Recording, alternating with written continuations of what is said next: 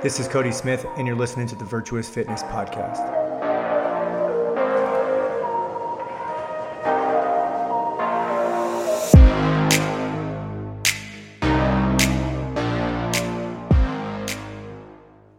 What's going on, you guys, and welcome back to the Virtuous Fitness Podcast. I'm so excited for you guys to be here today because we're going to jump into what I consider probably the best step-by-step guide to building a quote-unquote results-based training program. So at Virtuous, every Monday, I love to meet with my team, and we do a little meeting on program design.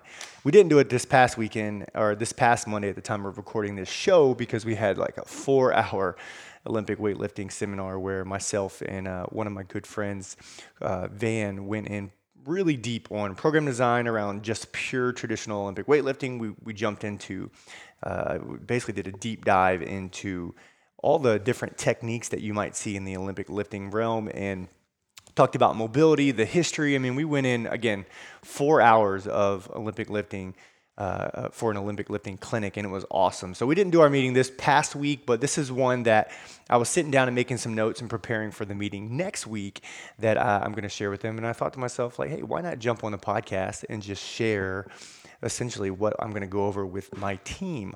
And this will come out obviously after the meeting, so it won't be like I'm letting our secrets out of the bag. So before we jump into today's show, first and foremost, I need your help. You can help me by stopping this show, heading over to iTunes right there on your phone. I know you're listening to iTunes on your phone, right on the app.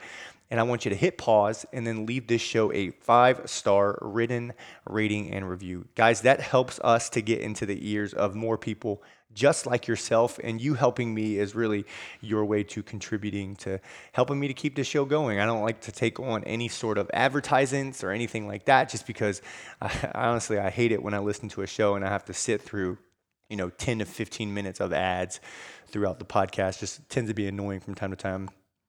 So I don't want to take on any advertising, but I do want to make sure that we are getting this show in front of more people. So you can help me by doing that. The second thing you could do would be to simply take a screenshot on your phone and then post it on either your Instagram story or your Facebook story, and then make sure to tag me in it. If you tag me on Instagram, I am at Coach Cody Smith. And then honestly, you could probably just take that screenshot and just send it to one person who you think could benefit from this show. Maybe it's a coach, maybe it's a fellow gym owner, maybe it's a client that really likes to kind of nerd out on some of this stuff the same way that we do. Again, just send it to one person and then take that screenshot, post it on your story. Now, without any further ado, you guys, we're going to go ahead and jump into today's topic. Like I said in the intro, I wanted to create a step-by-step guide for building a results-based training program. For us, that's what we claim to give at Virtuous. In the past, I really obsessed over like competitive style programming, and I wanted to get as many of my athletes as possible to win in competition. But when I really sat and took a deep look at what we do at Virtuous and really who we serve, I found out that people come there because they want a specific result, whether it be to get lean, to increase their performance. We're located in the Pacific Northwest, so there's a ton of hiking, there's a ton of glaciering and mountaineering type things that go on around here, so people want to get in shape for that. We also have our fair share of trail runners and busy mom and dads, you name it. We have such a smorgasbord of types of people that we work with.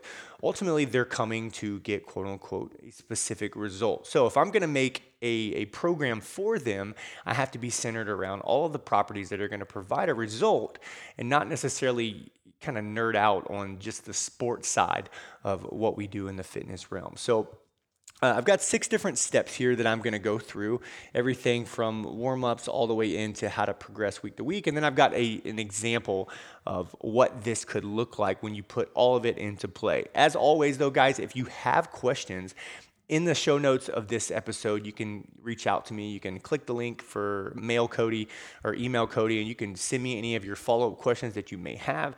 I also do a great deal of mentoring on the side. So if you're a person that is a young and upcoming coach or gym owner and you just want to learn more stuff like this, number one, I'm going to have something great for you at the end of this year because I'm building out the Virtuous Fitness coaching course, which I'm super excited for. But the second thing would be if you just want somebody to help you to grow in this capacity, I would love to speak with you and hop on a free strategy call.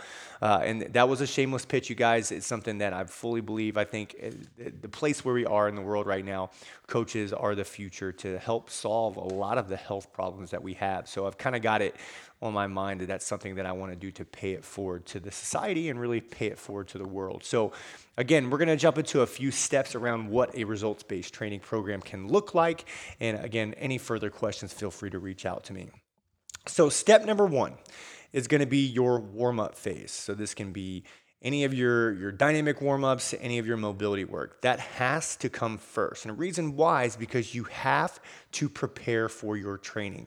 I can't tell you how many people I watch back in the day when I would go to the Globo Gym and the big box gyms.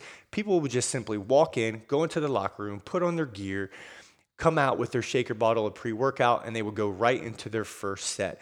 Those would often be the same people that I would see later that would disappear for a period of time because they have like a nagging shoulder, or they hurt their hip, or they hurt their back deadlifting or something of that nature.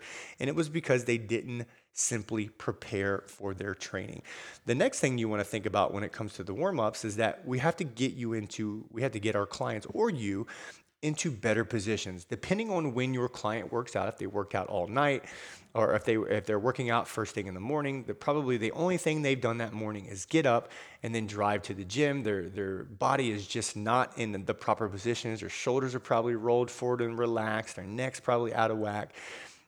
Or if they work out in the evenings, they've probably had a stressful day at work. They've dealt with kids. They've handled, work deadlines or whatever stresses that may come from that. We have to make sure that we use this warm-up as an opportunity to get our clients into better positions for the training session that day. Injury prevention is huge. One of the huge reasons why this is important. So the question becomes, what could this look like?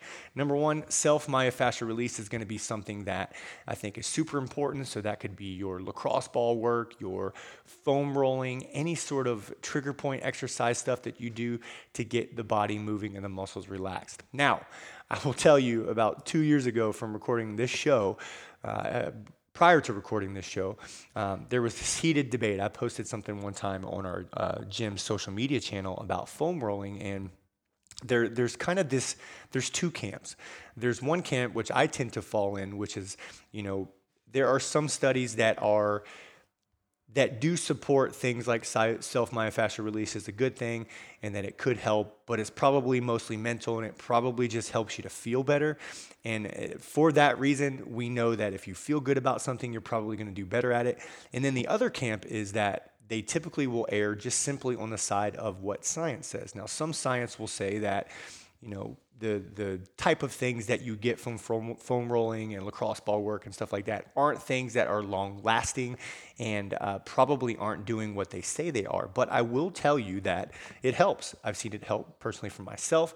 I've seen it help for the hundreds and hundreds of clients that we've worked with at Virtuous, for the people that I work with online. When I give them some self-myofascial release, this foam rolling, this lacrosse ball work in the very beginning of their training, if they do it right, and again, I'm not going to jump too much in the science of it, some people will argue against it. However, I've seen anecdotally that it does really, really well. Now, especially nowadays, I'm only going to believe the things that I can see and touch with my own hands, and I believe that I have seen this to work well. So for us, in the type of training that we give and all the programs that we put out for our remote online clients and for our in-person group or individual or personal training clients, we always like to put this first just to get them in good positions for the day.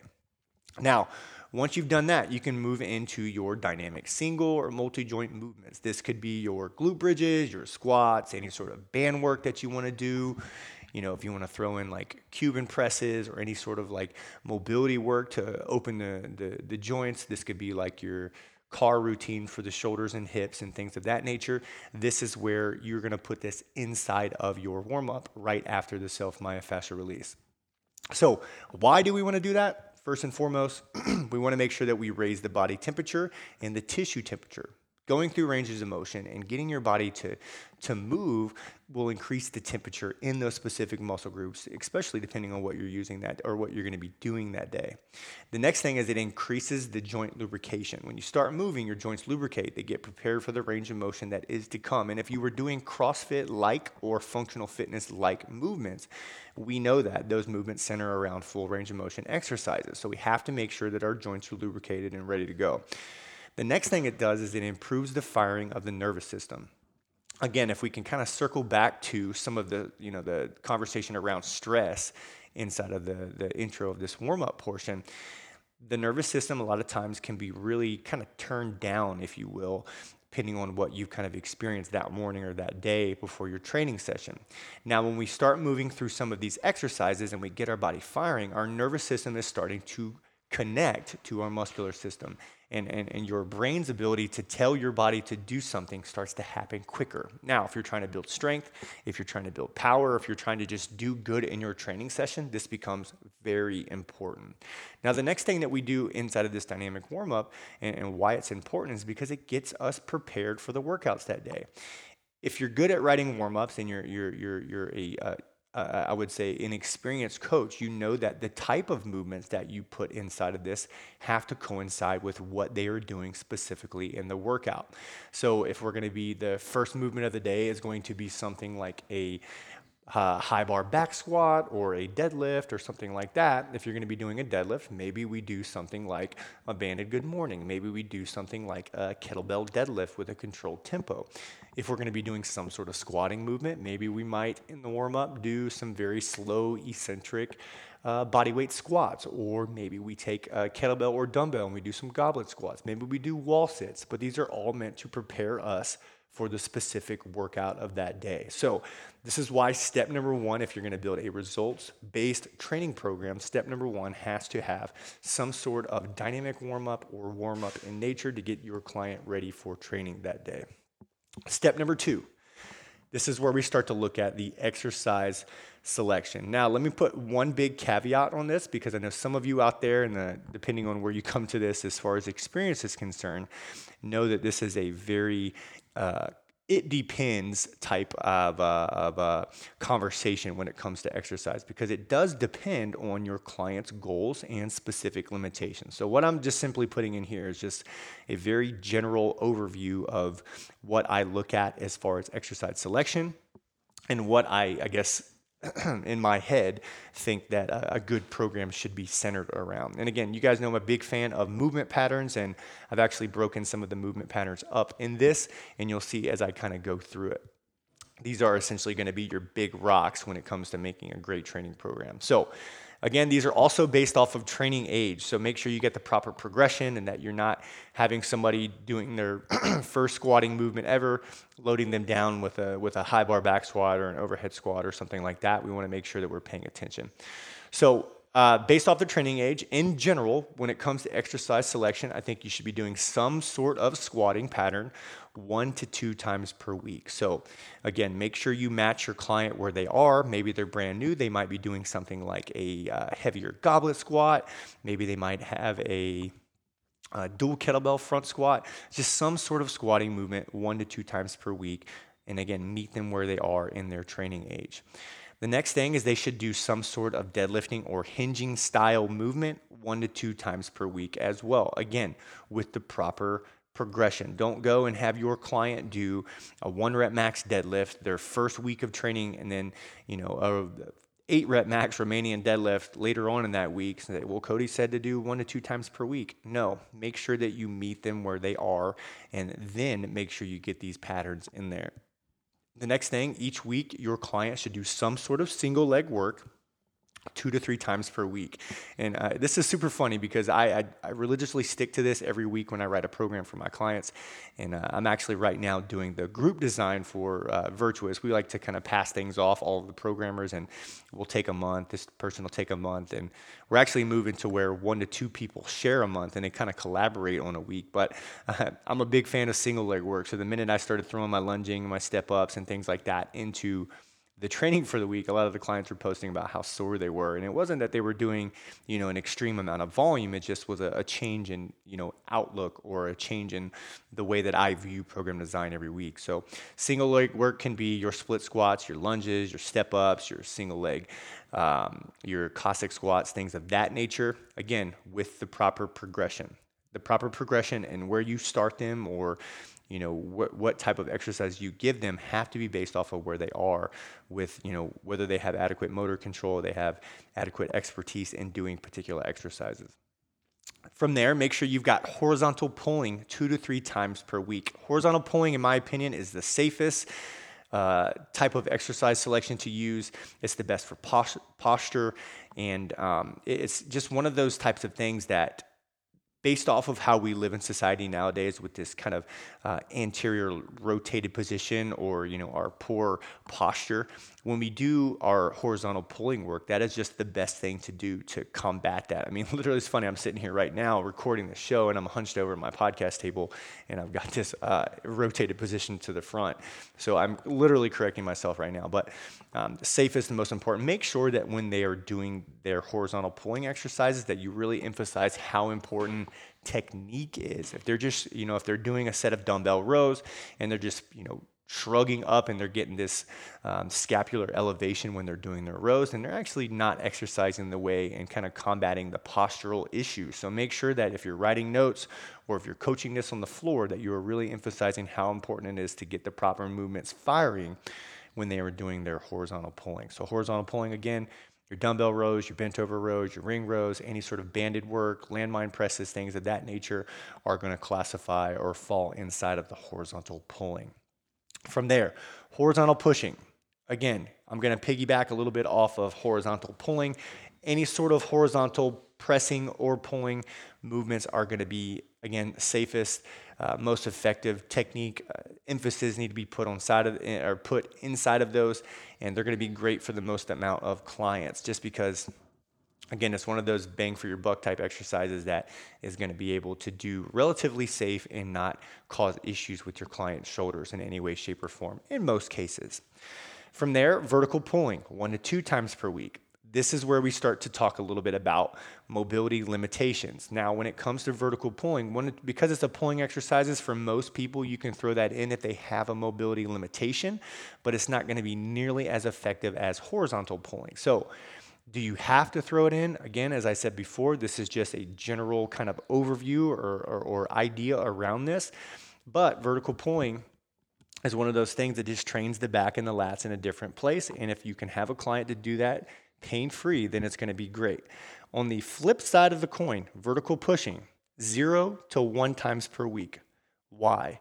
Because very few clients come to us with adequate mobility or stability in their shoulders enough to start pressing overhead initially. This was actually something that I just witnessed firsthand when I came through my first CrossFit Level 1 seminar and got back to the world and started trying to have people do things like strict presses and push jerks and things of that nature. They just didn't happen the right way. We were taught to make sure that we can get a client to go ear in line with shoulder overhead, which in theory is great because you are stacking the system in a good, nice, safe way. But the problem is that people's T-spine mobility and their shoulder mobility wasn't quite there in most cases. So there you are kind of sitting there making, you know, I'll just go a little lighter instead. And when really that repetitive use was just destroying shoulder. So make sure that when your client is unable to vertical push overhead, just know that you do not have to use it. So an alternative to that, and one that I love to use, I love my landmine work here. Maybe in a group session, I've got clients that are just not in this place where they can press overhead. But if I put them on something like a landmine half kneeling press or standing press or something of that nature, because it changes the angle from not necessarily horizontal, not necessarily vertical, but kind of splitting the difference right in the middle with that 45-degree angle. It allows them to work similar, you know, the similar pattern and the similar muscle groups that they were in a vertical pushing situation, just not so much to where they can cause issues. So vertical pushing 0 to 1 times per week is going to be my general recommendation. From there, core training 3 to 4 times per week. How do we break this down? Anti-extension. This could be in a prone or a supine position. So think things like dead bugs, things like bird dogs, hollow holds, etc. And you'll see me kind of use this inside of the example at the end of the podcast here. The second way that we kind of view core training is anti-lateral flexion. So this is any sort of side lying movement, side plank, side rotations, side plank rows or banded rows, things of that nature are really the second classification. And then you've got your anti-rotational exercises. So Palov presses, holds, stir the pots, any sort of front rack carry or farmer carry, anything of that nature will typically fall into this. Now, notice I don't just put flexion extension inside of here. That's probably your number 4. But when we're talking results-based training program, those 3 ways of doing core training is going to be perfect rather than, just having hundreds and hundreds of sit-ups and tuck-ups and V-ups. Does that mean that you shouldn't use them? No, that is not what I'm saying. All I'm simply saying is that these are your 3 most important ones to throw in before all of that other stuff. Again, the conversation around exercise selection, guys, kind of view it as we're looking at big rocks specifically. This is not set in stone. Don't say, well, Cody said I have to have this in every template. I'm just simply saying that if you want to cover your most bases and your most corners, these are the big rocks that we have to pay attention to. So then we move into step number 3. Step number 3 is going to be the specific way you order the session. Now, I'll kind of start off with kind of my general overview of what I believe ordering your exercises should look like. So for the most part, we want to make sure our hardest exercises go first. So if you're, depending on where your client is, if they're doing Olympic lifting, you probably want to do that first. If you're doing heavy squats or heavy bench press or some sort of, multi-joint movement that you want to, you're giving that one the most emphasis, or that's going to take the most energy from your client, you have to make them go first.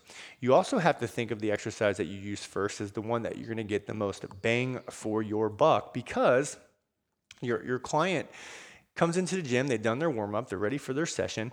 If you have them do like conditioning first or a bunch of single leg lunging work, and then you want to have them do the squat, which is maybe part of, entangled in their overall goal of getting stronger, they're probably not going to do as well. So we want to make sure that we do the most important, the hardest exercise, the most bang for your buck exercise comes first. So that's typically going to be a compound or multi-joint, and most often going to be metric based. So I use the terminology metric based, because typically the exercises that come first are the ones that we are looking to increase the metric over time. So we put those first to make sure they get the best effort from our clients. We also keep the most fatigue, or we look at this from a fatigue element, right? When the exercise requires a lot of technique or a lot of control and there's more range for error, if their nervous system is all jacked up and they've done a bunch of stuff first, they're probably like, you're not going to make somebody do a heavy squat snatch after they've done a bunch of other stuff, unless their sport dictates, they're doing the sport of fitness or something like that. So the question becomes, well, what about power, right? What about if we want to throw in high box jumps or sprints or something like that? In most cases, you want to have those come before your hardest, like multi-joint or compound exercises. So maybe I'm going to do an Olympic lift and then a squat. Well, I would want to put that Olympic lift first. Maybe I want to have my client do, really high box jumps first, or some sort of like single leg jumping or something of that nature. Then I would put it before. The only caveat to that, guys, would be if you're doing something like contrast training. So contrast training is where you'll do like a heavy lift and then something power and explosive after that. Most people say, and some studies will support it, like you're doing post-activation or post-activation potentiation. So that's essentially tricking your body into, if you do something heavy and then you perform, you want to perform a power an exercise that requires a lot of power after that. Some study shows that that's great and it's something to do. I don't use a ton of it personally, but I do want to throw this kind of idea out there just in case you see something from other shows or you've read something somewhere else. Just know that it is something to be aware of, and that can be okay, but it's not something that should be like a default way of doing things.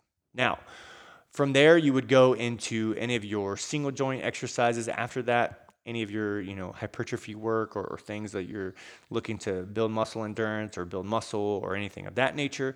And then, and only then, depending on what your client's goals are, you would go into conditioning after that. And again, aerobic or anaerobic conditioning is a whole nother topic that we're not going to go into there, but in most cases, aerobic conditioning or mixed modal aerobic conditioning or something of that nature is going to be your best bet. Now, moving on from there, step number 4. Now we start to talk about the reps and sets that we're using. Again, this is going to be goal specific. What is your client's function? What is their goal? What are the things that they're trying to accomplish from their training program? Those are the types of things that you have to understand and make sure you have great conversations with before you start to put in reps and sets. Now, as I go through this, just know that this is a general idea. This is not set in stone. This is just something, an idea to think around when you are writing your program. So let's kind of talk about what I consider to be low to high in rep schemes. So low reps are typically, for me, going to be classified into 3 to 6 reps. Moderate reps are going to be 7 to 12. And then high reps would be 13 to 20 plus reps. The thing to remember about that is that we are just simply trying to do all ranges and get a quote-unquote mixture of reps inside of a training program so that we're working on our strength. And again, we're talking results-based right now, right? So in most cases, people just want to live long and prosper, look good naked, be able to chase their kids around and live a long time. In those cases, if we just do a little bit of each rep range, we work on our strength, we work on our muscle endurance, we work on our hypertrophy, we work on really it's metabolism training when you're doing some of the higher rep stuff, because you're teaching your body how to metabolize energy in these different kind of endurance ranges. So low, moderate, and high reps, it's a good idea to cover all of those each week in a training program and in each day. So in most cases, I love the whole mindset around an inverse relationship in reps to sets. So typically that means when you're doing higher reps, you're going to do less sets. And when you're doing less reps, you're going to do higher sets. So what could this look like? Well, again, not set in stone, my friends, but 15 reps I might use each day, 1 to 3 sets of an exercise there. From there, 10 to 12 reps, I might use 2 to 3 sets of that. Again, exercises, you can plug those in, but this is just a kind of a general idea. The 8 rep range, one of my favorites, I might use 3 to 4 sets of that. If I'm doing 3 to 5 reps and working on strength, I might use 4 to 6 sets of that. And again, this will all make sense as I go through kind of my example at the end here. But generally speaking, each day, if you cover that entire rep range, again, I went from 3 to 15 reps with a, anywhere between 1 to 3 at the low end and 4 to 6 at the high end, you're probably going to cover all of your bases and give your client the exact result that they want. Now, from there, once we've got our rep and sets figured out, you might be asking, well, how do I progress from week to week? Now, depending on your client's goal, again, the way that I view this is, and just kind of a mindset to go into this step with, is that small hinges swing big doors, right? So small changes are the best way to sustain progress. Now, I've also talked a great deal about the science to fun continuum, and I do keep those things in mind, but if we're going to provide results, guys, we have to make sure that we kind of err a little bit more to the science and evidence side as much as possible, and then give enough fun just to have our clients kind of stay in the loop here. So one of my favorite ways to progress, especially if we're talking about strength, typically, if we just progress load a little bit from week to week, we're going to get a little bit stronger. Now, I know that this can't go on forever, but that's when we start changing exercises and stuff. And then from there, I might start looking at increasing or decreasing tempo. So that pretty much controls how much time under tension your client is experiencing per rep, per set, and then total volume throughout the week with that. Meaning how much, and I always go back to this quote that I heard a long time ago, is that muscles are stupid, they only understand tension. What that means is that your body doesn't know how much weight you're lifting. Your body only understands that it's feeling weight for a long or short period of time. So time under tension manipulation or tempo manipulation week to week is great. If you increase tempo in a particular exercise or in a particular repetition, you're probably going to do a little less weight, but it doesn't matter because the time under tension might be more, even though it's less weight. If you're going to decrease the tempo, you're probably going to be able to lift more load. And again, all things balance out there. during the COVID shutdown, when I had a lot of people at home and we didn't have all the weights that we needed to get strong, that was one of the ways that we continued to make progress, was really hammering home long, eccentric, or tempo training to make sure that we were challenging the body the right way. From there, I might increase sets from week to week. Maybe I'll do the same load. Maybe the first week I did 4 reps of 5 sets on the back squat at 200 pounds. And then the next set, I might take that to 6 or 7 sets. Even though they're lifting the same amount of weight, they are going to be lifting more total load for the whole week, which we know helps to get people stronger. Maybe in that same example, I think I said 4 reps by 5 sets. Maybe that next week I might say, okay, you're going to do 200 pounds, but instead of 4 reps at 5 sets, you're going to do 5 reps at 5 sets. Maybe they couldn't lift more than 200 pounds inside of that session that day. So if I just have them do an extra rep each set, they are going to be lifting more load over time. Maybe I increase complexity. In that same example, maybe the first week they had, they were doing back squat, or box back squat. Maybe the second week I might have them do just a normal high bar back squat. Maybe the week after that I might take them to a safety bar squat. Maybe the week after that I might have them do a 1 1/4 safety bar squat. I just simply increase the complexity of the exercise from week to week, allowing them to progress and continue to get stronger and get closer towards their result.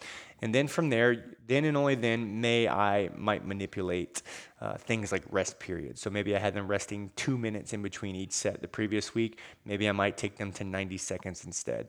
Maybe I might take them to 3 minutes with the hopes of them lifting more load. Like, all these things can be interchangeable, but I prefer to change one small thing from week to week to make sure that I keep as much control over what my client is experiencing as possible. Now, step number 6, make it fun, guys. We have to keep it fun.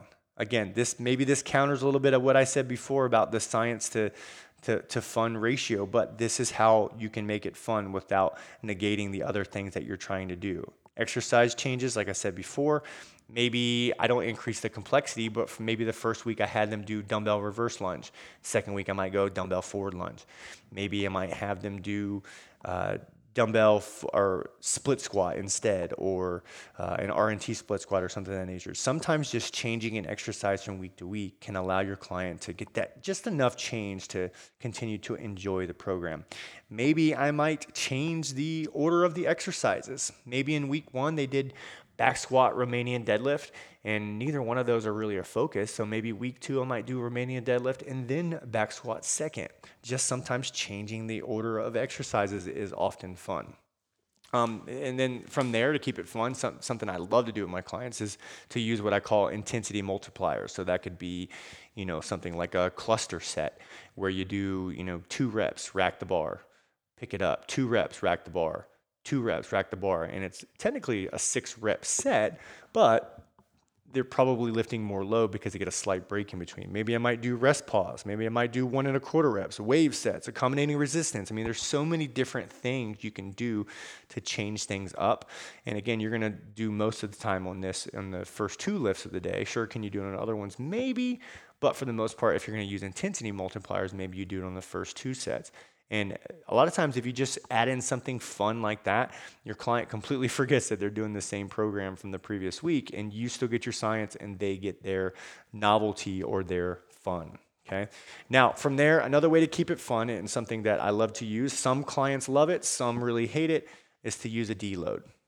Right? When you're building volume or load or intensity over the course of 3, 4, 5, 6, 8, 12 weeks, depending on what type of program you have written, whether it's group or individual. Sometimes just having a week where things are a little bit easier is going to be something to just give your client that breath of fresh air that they need, that little just pause button in their hard training, and allows them to really enjoy it. Because typically in a deload week, once you come back the week after that, you just feel great. You're ready to just crush and lift everything in the gym and perform at high levels, and you just feel good. Sometimes the aches and pains go away, the inflammation goes away, and again, you're just feeling better. And if you're feeling better, you're probably having more fun. So that's another way to keep things fun and to keep it fresh for your clients. Now, the question becomes, well, Cody, how do I bring all this together? In most cases, guys, I think a lot of people will do really well. This is my general recommendations for most people. If you want to know all of my training recommendations around training age and stuff like that, I wish I had looked up what podcast that was, but there is a podcast titled How to Know How Much to Work Out. If you check that out, I go in depth on how often a person should work out depending on where they are in their fitness journey, whether beginner, intermediate, or advanced. But in most cases, my general recommendation is 3 to 4 days, full body resistance with some aerobic conditioning mixed in there is going to be a great way to approach training. So what I share in my template that I'm going to kind of leave you guys with at the end of today's show is going to be a full body template, and one that I actually just built for one of my online clients who is specifically just working on wanting to be more like an athlete, essentially was kind of the quote that they shared with me. So I'm not going to share the warm-up here, but there is a dynamic warm-up that you would want to make sure that you add in. But the first exercise, right, exercise A for the day, is going to be a seated box jump. 3 reps by 5 sets. Again, I'm working on that power explosive, that nervous system priming for the day. And again, if you go back to the ordering for step number 3, I talked about power coming before, depending on what the focus of the day is. So seated box jump, 3 reps by 5 sets. Rest about 1 minute to 2 after that, just making sure that we're being explosive and we're getting a good extension at the top of every jump. Letter B might be something like a trap bar deadlift. Again, we're going into our strength realm. With the trap bar deadlift, or the main focus of the day, we've got 3 reps by 4 sets at a tempo of explode off the floor, pause at the top, 2 seconds on the way down, 1 second between the next rep, rest 2 to 3 minutes, progressing load as they go, sticking to tempo. Again, I've covered my 3 rep range. From there, I'm going to move into C1, C2, so we've got a strength antagonist set here. We've got strength superset here with a dumbbell split squat, 8 reps each side by 3 sets at a 2-second descent on each rep, mixed in with a dumbbell floor press, 10 reps by 3 sets with a 2-second descent on each rep there. So that's your first superset. We've got a single leg superset with a pushing horizontal motion. And then D1, D2 is going to be a dumbbell row, 12 reps by 3 sets, 2-second descent here, and then supersetting with a core exercise in the bent knee hollow hold, 30 to 40 seconds by 3 sets, taking a rest period after every one of those supersets, obviously.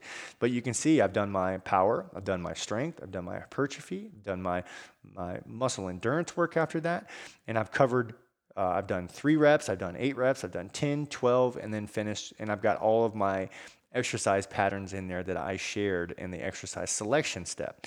Now, then and only then may I do some optional aerobic work at the end.